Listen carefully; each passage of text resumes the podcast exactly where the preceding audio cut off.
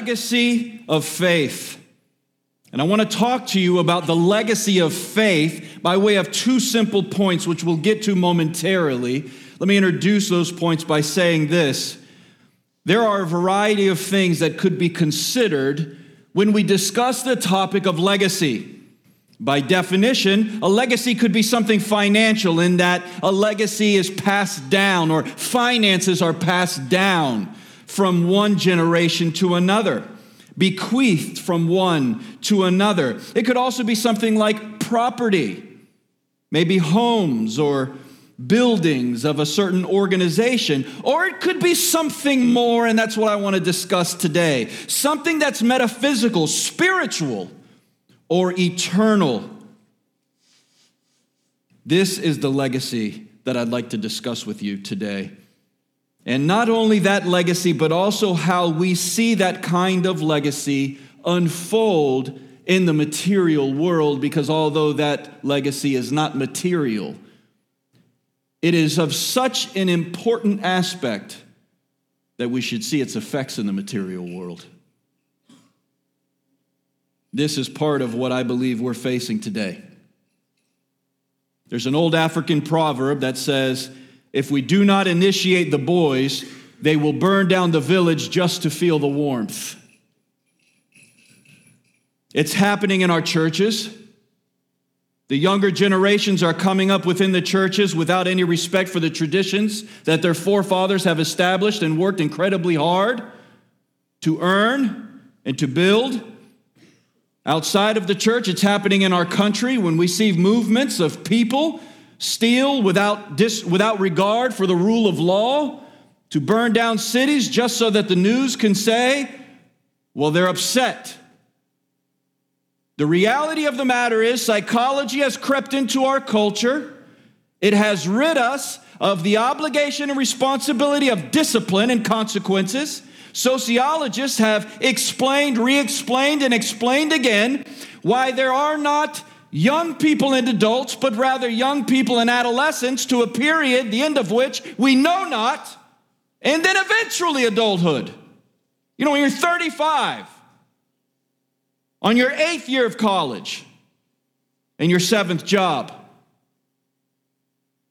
The Word of God does not present the legacy that is handed down to us by our forefathers like that.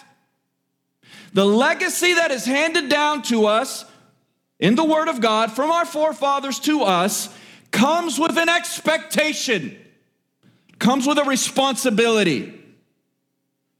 And in different cultures, we see this happen in a variety of ways. But what really does the culture in the United States of America have when we ask the question of adulthood? Where is the rite of passage in America? Where is the rite of passage in the Christian church?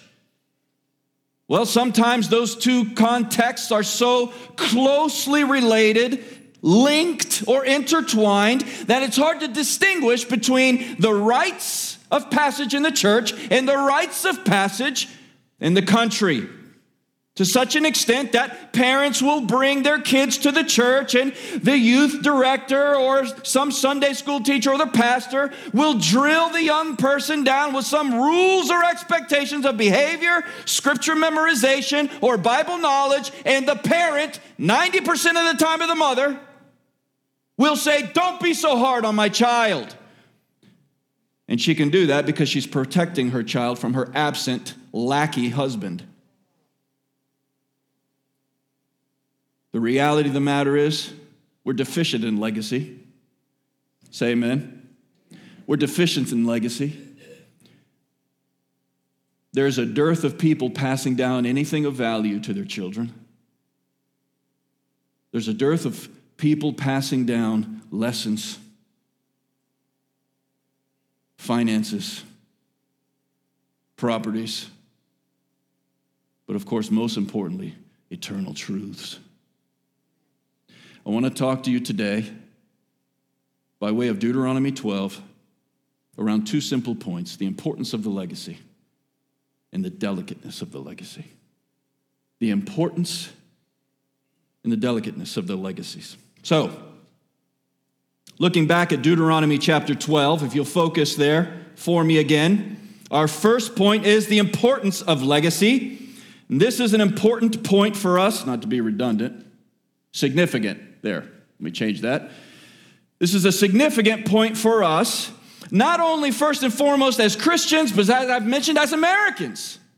Because I sincerely believe, and I'm not getting into a political argument with you, but prophets speak to the country at large, so just give me a little bit of latitude here this morning. I believe wholeheartedly, with a clear mind and a fixed conscience, that the country, more often than not, will go the direction of God's church. And the reason the country is so wobbly morally and so absent ethically is because the Christians have sold out. They've given way in name of tolerance, in name of, of love, worldly love, secular love, not biblical love. And as a result, we have, feet, we have seen the pendulum swing farther one way or another than it ought to. I want to share with you a couple of points under this idea of the importance of legacy. First of all, I want to share with you this a legacy requires a distinct belief system. A legacy requires a distinct belief system. Look at chapter 12, verse 1. It says, These are the statutes and rules that you shall be careful to do in the land that the Lord, the God of your fathers, has given you to possess all the days. How many days? All the days that you live on the earth. Friends, we are not entitled. We are not permitted. We are not allowed to search for statutes and rules that appease us or placate us in any sense or form or fashion. We are not allowed to find something that interests our conscience or fits well with our circumstances, we are to only and ever adhere to the statutes and rules that are found in this book. If the statutes and rules that are found in this book are contrary to the world, it is right and the world is wrong. If our hearts tell us with all of the emotion and pathos that we could muster as human beings, something different than the Word of God, then we're wrong. And the Word of God is right.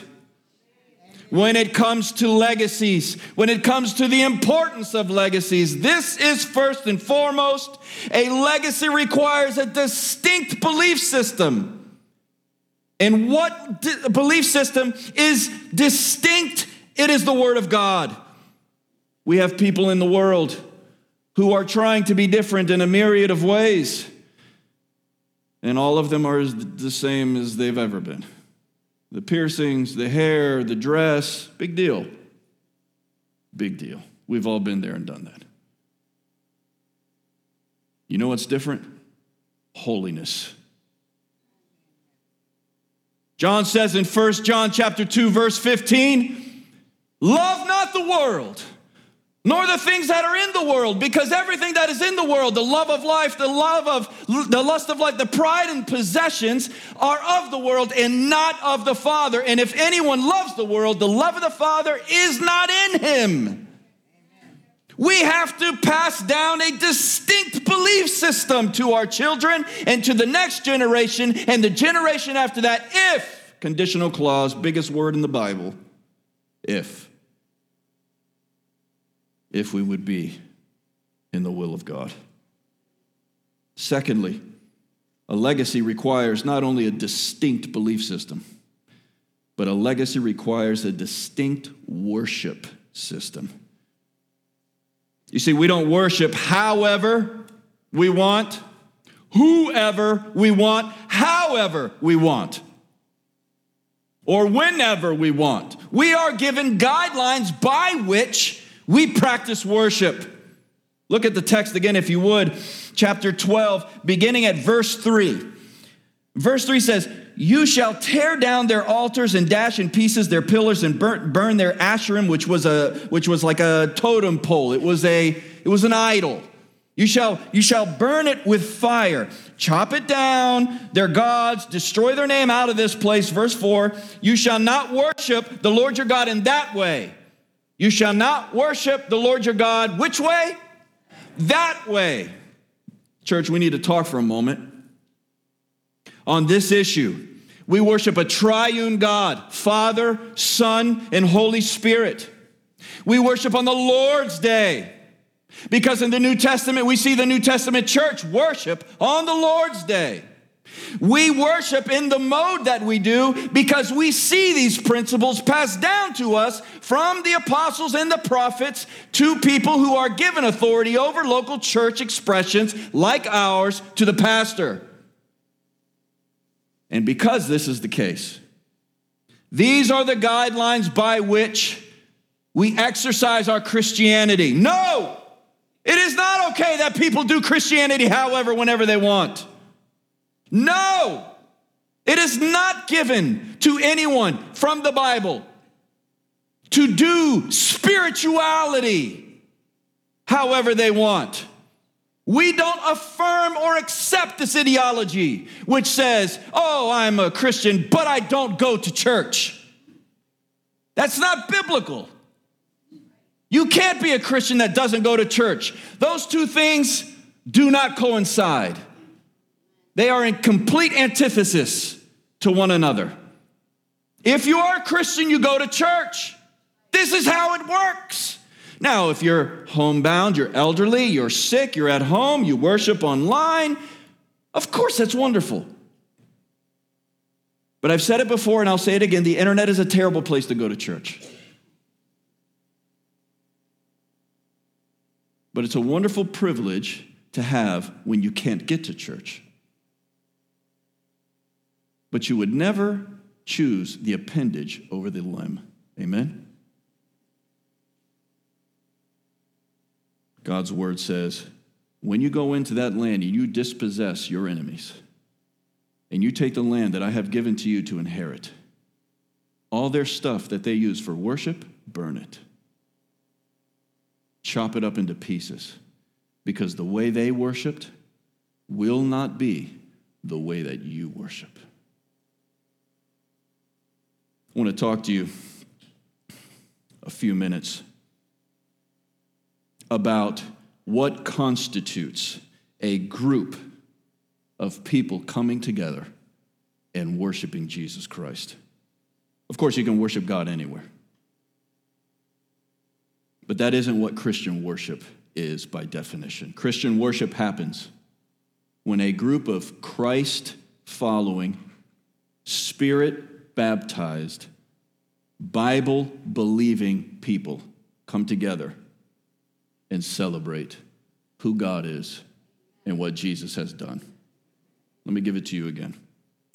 Christian worship happens when a group of Christ following, spirit baptized, Bible believing people come together to worship. Yes, what that means is if a church shines rainbow colors outside and the woman pastor inside who's wearing a rainbow outfit and goes by father is leading the so called church, that's not biblical. That's antichrist. That's satanic. We don't do that here and we don't celebrate it. We don't tolerate it. It will be judged by God. And it is not an issue of play nice. We're not playing nice. We're destroying the Asherim. We're cutting into pieces the so called alternative ways of worshiping God. We do it the Bible's way, and we do it no other way. So when Christ following, spirit baptized, Bible believing people come together, to celebrate who God is and what Jesus Christ has done for them, this is what it looks like. Number one, there is preaching. Not motivation, preaching. Not pep talks, preaching. Not anecdotes, preaching. There are a lot of people who are talking in the window of time that we call worship on Sunday morning who are not preaching. Now, I give you my aspect, my comment, my opinion, my thoughts, But at the end of the day, we begin and finish with the Word of God opening line by line. Because at the end of the day, I'm not more important than you, and you're not more important than me. We are both spirit baptized, Bible believing people, and I've been entrusted by God through you to lead with authority our church in a direction that brings our Savior glory. And we will not accomplish that with my opinion. We will only do that with the Word of God. Preaching happens the way that it does, and the pulpit is at the center of the church for the reason that the Bible is always center. Isaiah chapter 66, verse 2. Isaiah chapter 66, verse 2 says, This is the one to whom I shall look, says the Lord. He who is humble and contrite and trembles at my word. Humble and contrite and trembles at my word. But preaching isn't the only aspect that constitutes a Christian gathering for worship. Another aspect that constitutes or comprises a Christian gathering for worship is sacraments. As Protestants, we celebrate two sacraments because we believe that those two sacraments are the sacraments that were taught and practiced in the New Testament. They are baptism. Some of you were baptized a few weeks ago. Congratulations, baptism, which happens once, and the Lord's Supper, which happens regularly. Interestingly enough, the Bible does not tell us how often to practice the Lord's Supper. In 1 Corinthians chapter 11, Paul says, as often as you do it, do it with reverence. So we don't know how often they do it. Some churches do it every week. Some churches do it once or twice a year, maybe Easter and Christmas. I feel like that would be too seldom. We do it once a month. And when we do it, we don't stick it on the back of the service. It's not a tag on. We put it right in the middle because if it were not for the blood and body of Jesus, there would be no Christian gathering. Now, it's not a sin if you do it at the end or the beginning or whatever, but for me, my heart, my conscience, I feel like putting the Lord's Supper in the middle of the service helps us focus for a few moments. And that's why I always share a little sermonette over the Lord's Supper because I don't want people to come here, flip the thing back, and leave without having thought about the blood and body of our Savior. Two sacraments if you are a Christian, if you have placed your trust in Jesus Christ as your Savior, and you haven't been baptized, we can remedy that.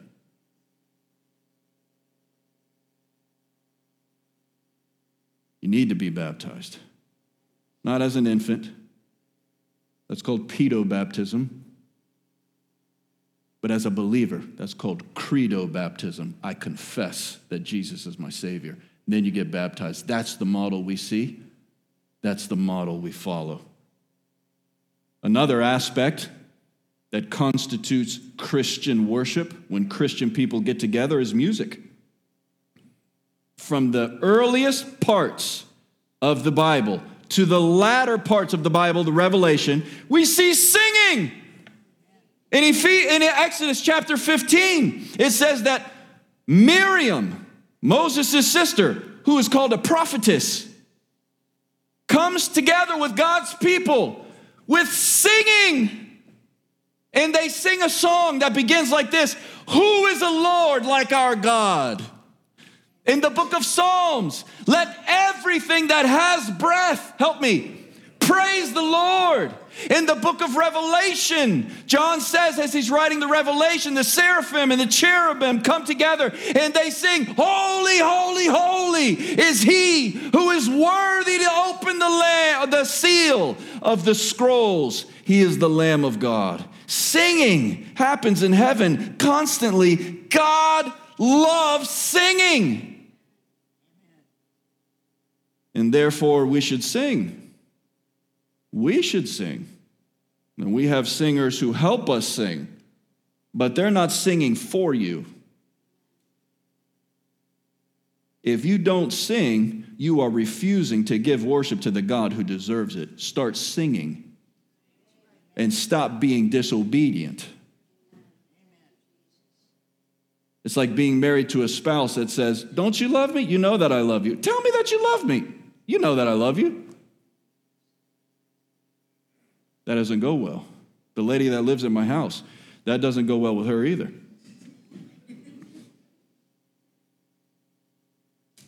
C.S. Lewis said, A joy is not complete until it is celebrated.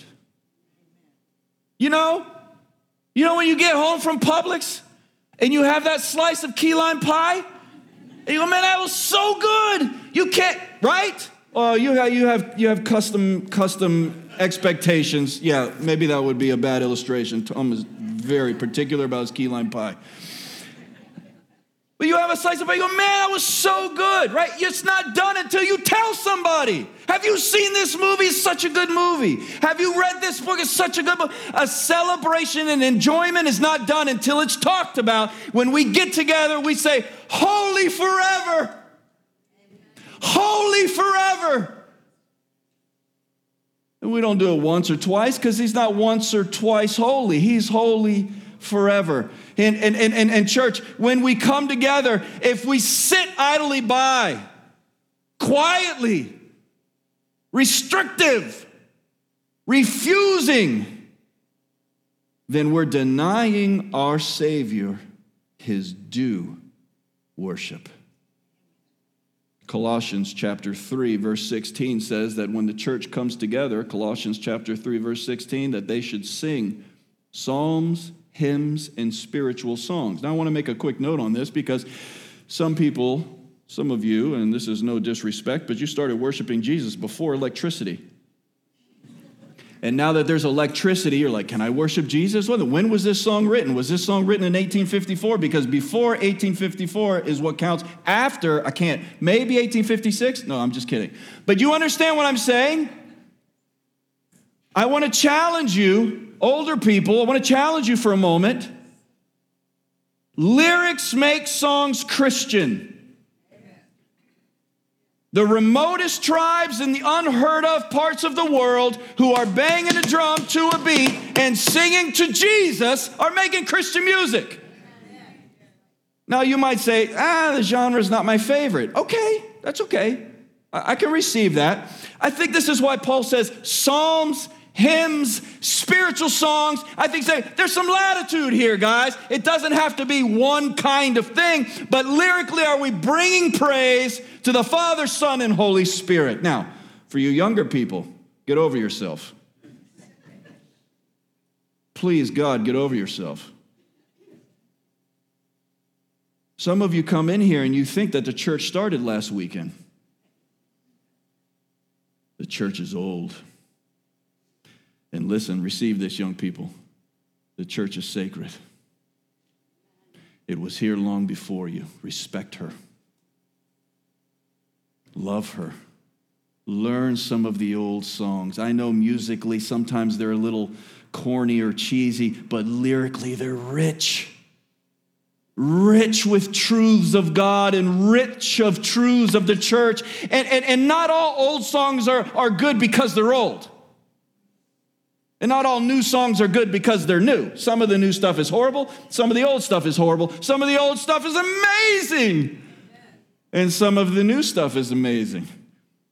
Here's my question for you Are you so rigid in what you have decided the statutes and rules of the Lord are that you won't sing that song? Give God his due worship. Give God his praise preaching, sacraments, music. All of this happens when we come together, God's people, spirit baptized, Bible believing, lifting up worship to God because of who He is and what He's done for us in Jesus Christ. He says this quote, You shall tear down their altars and dash in pieces their pillars and burn their Asherim with fire. Friends, this means that there shouldn't be a moment of compromise or negotiation when it comes to our worship. Now, we have friends at home who have been compromised, in my opinion, by the pandemic. And they did church, and now they're not doing church anymore. They're watching somebody's church in Colorado or North Carolina or something. And, and some people who I know, they are baptizing people in their pool, and, and they're not any sort of authority. No church has laid hands on him. No church has authorized them biblically in accordance with 1 Timothy, 2 Timothy, and Titus to say, You will be the anointed of God to lead our church. They're just baptizing people in the pool. So here's my question To whom are they accountable? If they decide to have an affair with somebody in their little cultic following in their house on Sunday morning, who calls them on the carpet? What church discipline can be exercised in an environment that has been set up preferentially? That's not a biblical church. A biblical church is set up the way that it is so that you're safe from me and I'm safe from you. So that we worship God mutually together, benefiting from each other in a way that does not reflect any similarity to the Asherim, the way the world would do it. I'm grateful for my church. I'm grateful for um, my church because we wrestled during the pandemic. We wrestled during that difficult time, all of us. And when we came out of that time and we started worshiping in, we made this vow in front of everyone that Sunday we will never again stop meeting. Because God is more important than the lies that are shed for the convenience of a dot, dot, dot. Jesus will always come first. And we can be polite, but we will do it His way. We can be polite, but we can still operate with resolve and conviction. And I never want to lead a Bible study online anyway, so that's that. Okay. Church, the importance of the legacy. Before we get to the delicate of the legacy, I, I don't delicateness of the legacy. I don't want you to miss the importance of the legacy. It isn't something made up or manufactured.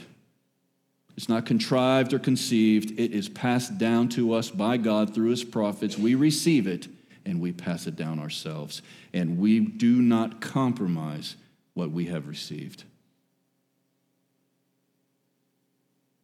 The delicateness of the legacy. Let's look at that. The delicateness of the legacy. Look, if you would, please,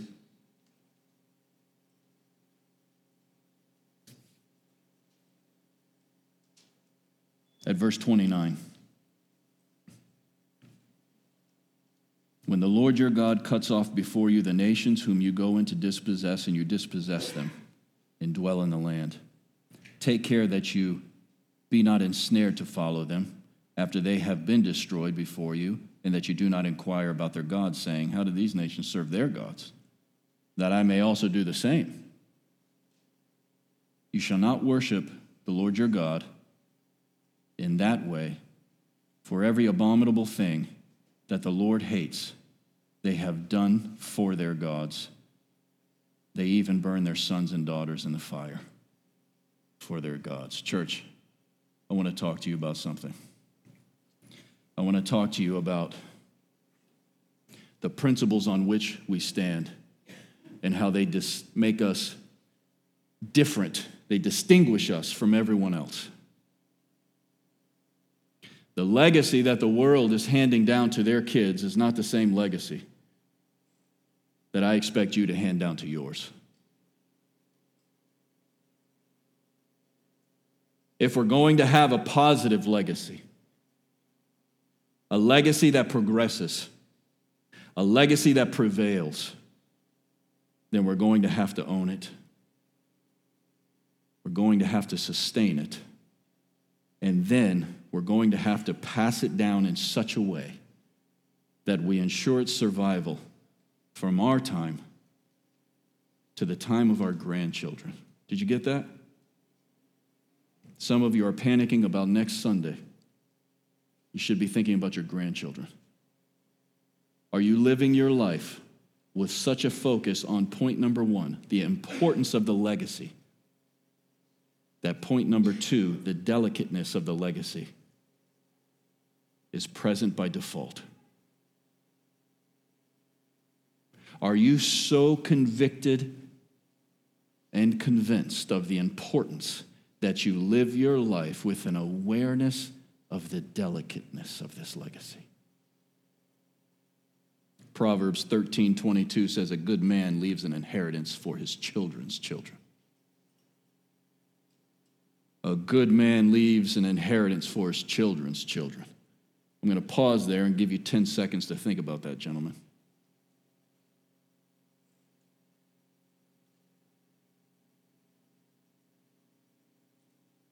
If you were to leave here today and be killed in a car accident, what have you left your children? What legacy would they receive in the time that God has entrusted them to you?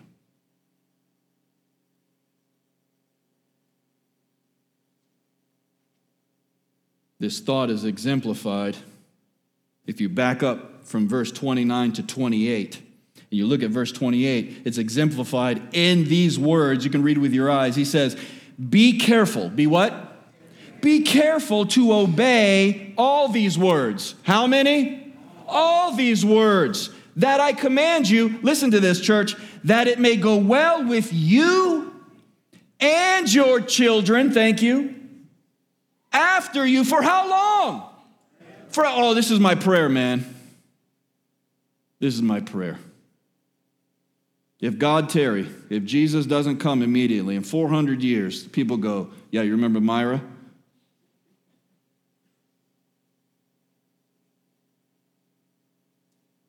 I want Satan to be terrified of my family. I want Satan to know that this legacy will not be broken. I want Satan to know that I'm going to fight sin as strongly and successfully as I can in the power that God gives me by his Spirit because of my great grandchildren.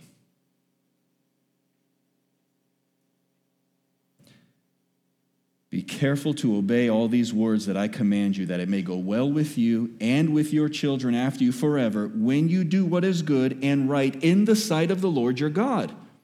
Get that, get that operative phrase, that it may go well with you and with your children after you forever. You know, Miami is what? Top five expensive city to live in in the country? Everybody's, everybody says, I'll show you my bank account. That's true. That's, that's a, matter, it's a matter of fact. Yeah, I mean, places this big, $1,700. Gas is so expensive. Car insurance, house insurance. Oh my gosh. You can, in Miami, price yourself right out of a livelihood. But that's not the inheritance I'm talking about. The legacy and inheritance that I'm talking about is different from that. Here are a couple of things worth considering. First, the legacy is delicate, so get to know it. The legacy is delicate, so get to know it. The legacy I'm talking about, of course, is the legacy of faith what God has given to us to pass down. How much you make in a year is your business. Whether you decide to live in an apartment, a condo, an efficiency, or a house, that's your business. Whether you decide to put that pool in your backyard or not, your business. What car you drive, it's your business. What I'm talking about is something more spiritual, more eternal. Jude verses 3 and 4 Jude verses 3 and 4 say, say this Beloved, although I was very eager to write to you about our common salvation, I found it necessary to write to you, appealing to you to contend for the faith that was once for all delivered to the saints. Because certain people have crept in unnoticed, who long ago were designated for their condemnation. Ungodly people who pervert the grace of our God into sensuality and deny our only Maker and Lord, Jesus Christ. You got to get to know the faith once for all delivered. Because one day, your child is going to come home from school and go, Dad, Mom, yeah, what's up? Let me ask you a question about Darwin. Because my teacher was saying, and what are you going to say? You going to send them to me? You can send them to me. I'm more than happy, but I'm not their father. The gospel that we celebrate here must be the same gospel that is present in your home. And there are some things that I can do as a pastor that I will never be as successful at as you will be as their parent. When it comes to the legacy you're handing down, you have to do as a parent some things that I cannot successfully do as a pastor.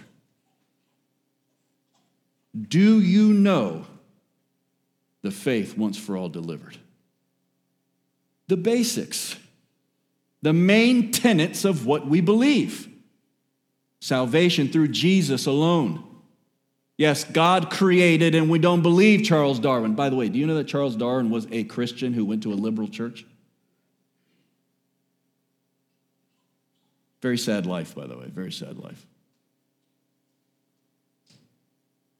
They're going to encounter that and a hundred other things, especially during months like this in a public environment where they are told whatever it is that they want to hear and more.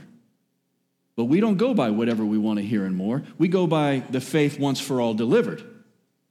We go by the statutes and the rules. And that's intolerable in the eyes of some, and that's great. Because Jesus said, Woe to you if everyone speaks well of you. If you don't have some people that have issue with you, you probably have issue. Because the reality of the matter is, is if we are with Jesus, we've got to be against something. Since the legacy is delicate, get to know it. And secondly, since the legacy is delicate, don't wait to share it. Don't wait to share it. If we wait until our young people are old, we would have waited too long. If we wait until our unmarried people are cohabitating, we have waited too long. If we've waited to talk about the biblical principles of parenthood,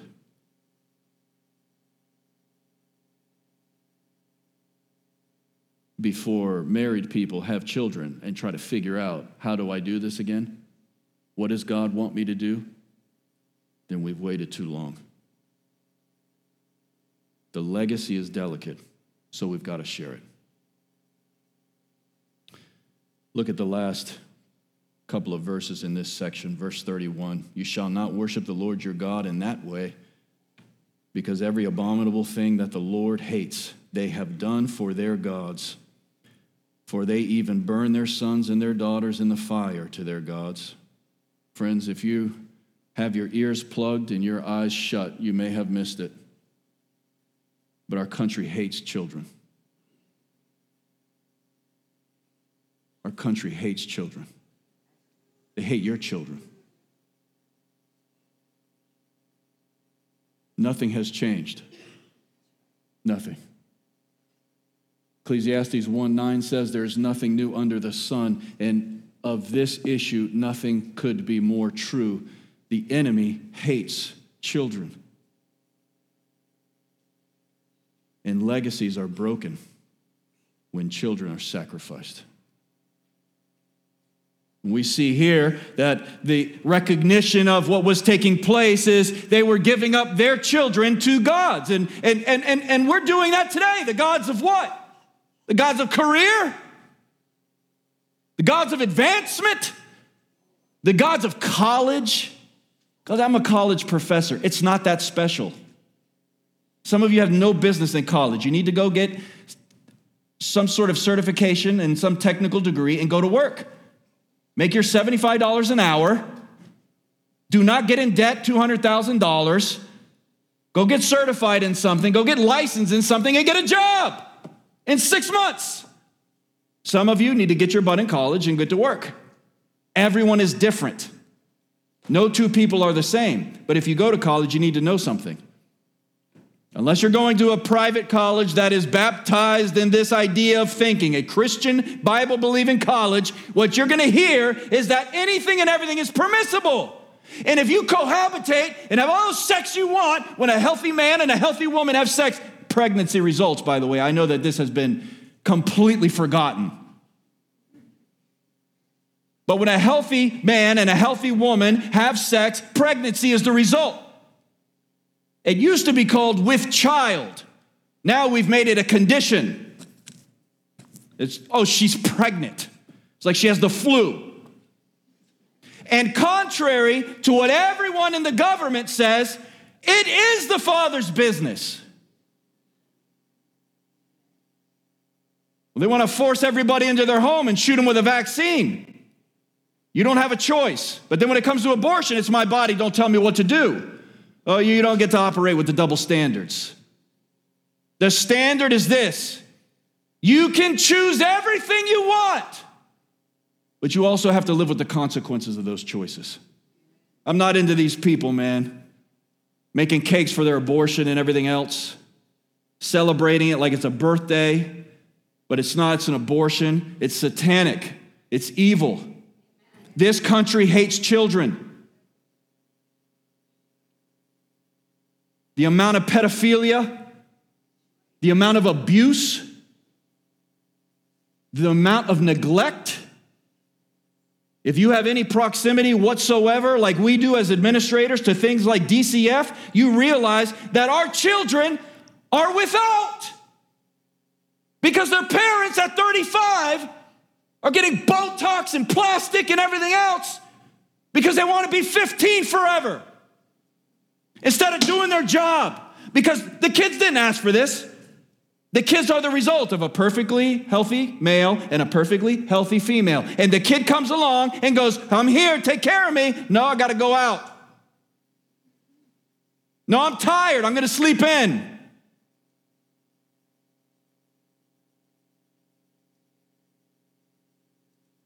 What's different? God says, You see how they treat their kids? Yeah, that's not how it's going to happen in my house. My people will love children. My people will grow children. My people will inform children. My people will challenge children, encourage children. And they will do this, say amen if you're listening, because that is the legacy. That is the legacy. Not that we grow people that don't rob banks. Not that we grow people who don't murder people in the street. And in our country, that's nothing. It means nothing anymore. Oh, people walking in and out of the store. Now, now they've locked everything up in half of these stores. They're going in with a blowtorch. They're blowtorching the, cab- the cabinets until the plastic mill so that they can take the Tom Ford perfume or whatever they want. There's no regard for the rule of law. There's no regard for life. So, why should we be impressed by somebody who doesn't kill, maim, or steal? We shouldn't be. God is calling us to a higher standard of legacy. I'm calling you to a higher standard of legacy. To be a part of our fellowship, that's what it means. I will not compromise the standards of my God for the acceptance of America. I will not compromise the standards of my God for the acceptance of a global ideology. I will support, I will be involved, I will vote, but I will do so according to the principles of the legacy that has been handed down to me from my fathers that originated in the Word of God. Anything short of that is a compromise. A compromise. The natural state of man is a degenerative state. We don't stay the same and we don't incline, we decline until we are born again. If you think it's going to get better, think again. It's going to get worse until the sound of the trump, the twinkling of the eye, and we see the Lord coming in the clouds with glory. When he snatches up his people, and we are at his side forevermore. Until then, it's going to get nasty. Are you ready? If you aren't handing down the legacy, you're not. If your kids don't know the difference between Buddha and Jesus, you're not. If your kids can't find the book of Psalms in the Bible, you're not ready.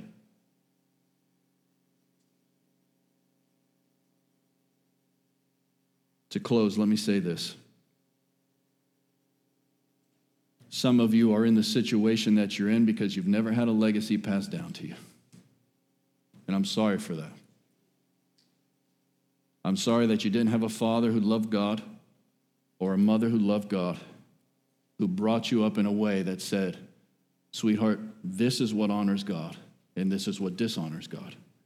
That's why we do this, and we don't do that. I'm sorry from my heart if you never received a legacy from your parents like that. Can you receive that from me? Okay, now put it in a grave, done. All that matters is this moment forward. We're not sulking. We're not moping. We're not complaining. We are deciding, resolving to honor God with our hearts and minds. And if we did not receive a legacy by God, we will give one to our children. It might not have come to us, church, but it's going to come from us. Amen? It might not have come to us, but it will come from us because by God's strength, we're going to do what wasn't done for us for the people who are coming after us. That's what matters. You don't need multiple sessions of this and that and the other thing. You don't need more rest time. You need work. You need resolution. You need determination to read the Word of God and do it. That's what it says. Do it. And the legacy will be established.